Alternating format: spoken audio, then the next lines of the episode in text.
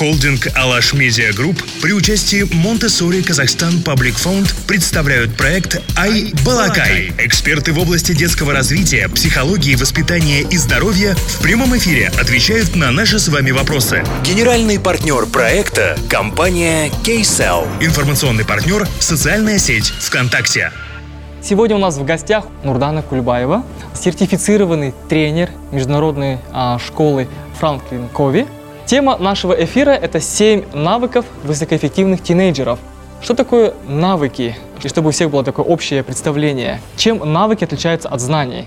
Навыки – это то, чему мы научаемся то, что мы используем ежедневно. Знаний может быть сколько угодно. Мы все такие умные, у нас так много знаний, согласись. Но используем ли мы хоть малую толику из того, что мы знаем? Мы все прекрасно знаем, что курить это вредно. Но посмотри, сколько людей вокруг курят. Мы все прекрасно знаем, что заниматься спортом это очень полезно.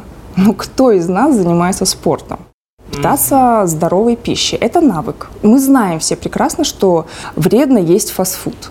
Но как навык это у единиц присутствует в жизни. А навык – это то, что мы используем ежедневно, то, что мы делаем ежедневно, и при этом даже особо не задумываемся о том, что мы это делаем. И таким образом мы, знаешь, находимся в таком режиме энергосбережения, потому что мы перевели наши знания в разряд наших навыков. А что такое навык? Это, допустим, там, чистка зубов. Тоже это навык, согласись, привычка, ежедневно используемая.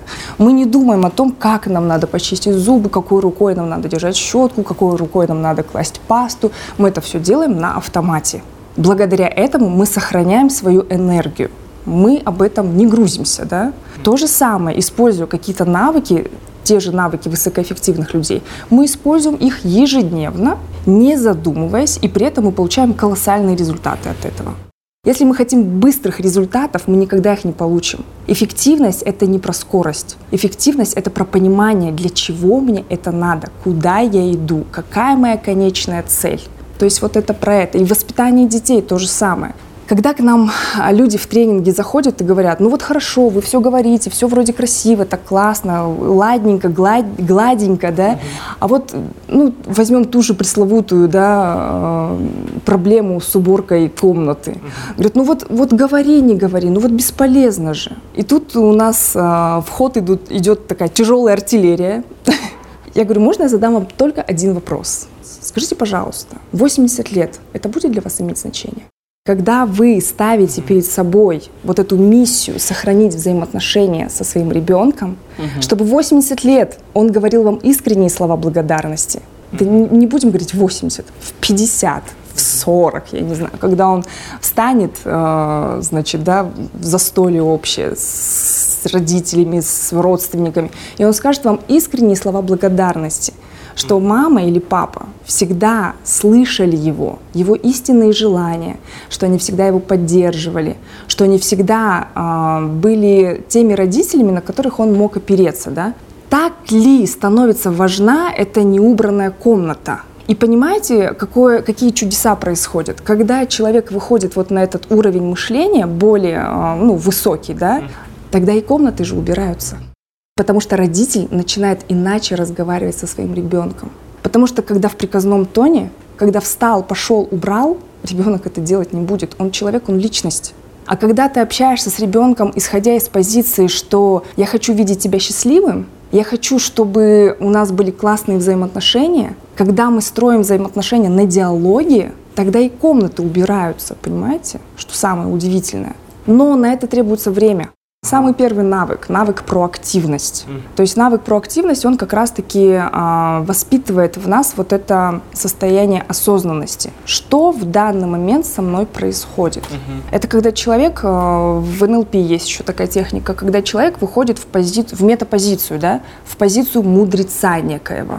То есть он не в первой позиции, он сейчас не Нурдана, например, или не Асхат. Он мысленно умеет выходить из этой ситуации и вставать как бы над ней. И смотреть, что сейчас происходит.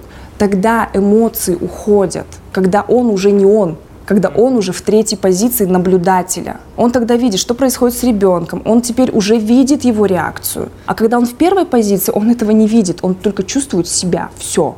Здесь он выходит в эту третью позицию и видит состояние ребенка. Здесь он свое состояние видит. Здесь он видит конечную цель. Это тренируемое состояние. Если мы будем регулярно тренировать его, мы будем уметь выходить быстро и точно так же быстро заходить в состояние осознанности. Первые разы не будет получаться вообще ничего. Но в нужный момент остановиться, осознать, понять и потом хотя бы постфактум подойти с ребенком поговорить, сказать, пожалуйста, прости меня, в тот момент у меня вот произошел срыв. Я не выдержал, ну ты тоже хороший. Я в тренингах, как я вот через метафору довожу да, до людей, что представьте себе э, собаку, да, которой кинули палку. Она моментально побежит за этой палкой, потому что у нее включается рефлекс. Да, она, не, она не сидит и не думает, насколько мне сейчас эффективно побежать за этой палкой, насколько uh-huh. мне это сейчас необходимо. Нет, она тут же бежит. Ну, да. Я. Провокация – это палка, которую кинули, а ты задай себе вопрос, я животное, я та собака, которая тут же бежит, или я человек осознанный, который я могу выйти в метапозицию, оценить ситуацию, взять паузу, подышать, успокоиться и спокойно начать э, взаимодействовать с людьми. Это все вопрос выбора. Из-за того, что у нас ограниченность в эфире, мы все семь навыков не успеем пройти, и у нас нет такой цели, но хотя бы еще один навык, вот который, который может помочь очень всем поможет, да? в отношениях, да, в отношениях между родителями и детьми. Хочу сказать не про навык, хочу сказать про один инструмент, который очень помогает э, вообще всем. Это он называется личный эмоциональный банковский счет. У взрослых это говорится как эмоциональный банковский счет просто эмоциональный банковский счет, это про взаимодействие с людьми. У детей э, мы даем через личный эмоциональный банковский счет. То есть это про то, как мне пополнять свой банковский счет. Когда я себе что-то обещаю, и я выполняю эти обещания. И тогда что происходит?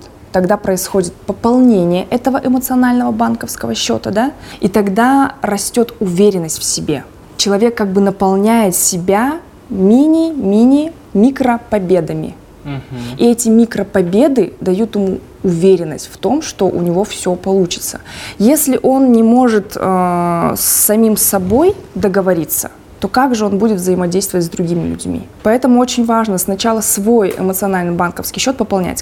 Я в тренингах говорю часто, как э, повысить уровень энергии. Многие говорят, да, у нас вот какая-то обезвоженность энергетическая, uh-huh. вот ни на что вообще, ничего не хотим. Я говорю, очень легкий способ поднять уровень энергии. Пообещайте себе что-то и сделайте. Вот просто пойди и сто раз э, поприседай на уровне физики, да, угу. пойди поприседай, ты поймешь, что ты какой-то классный, у тебя, во-первых, кровь начнет, да, циркулировать, лимфодренаж такой хороший, и ты пообещал, и ты сделал, ты уже доволен собой. Когда ты доволен собой, уровень энергии повышается. Когда уровень энергии повышается, я готов делать уже что-то более такое.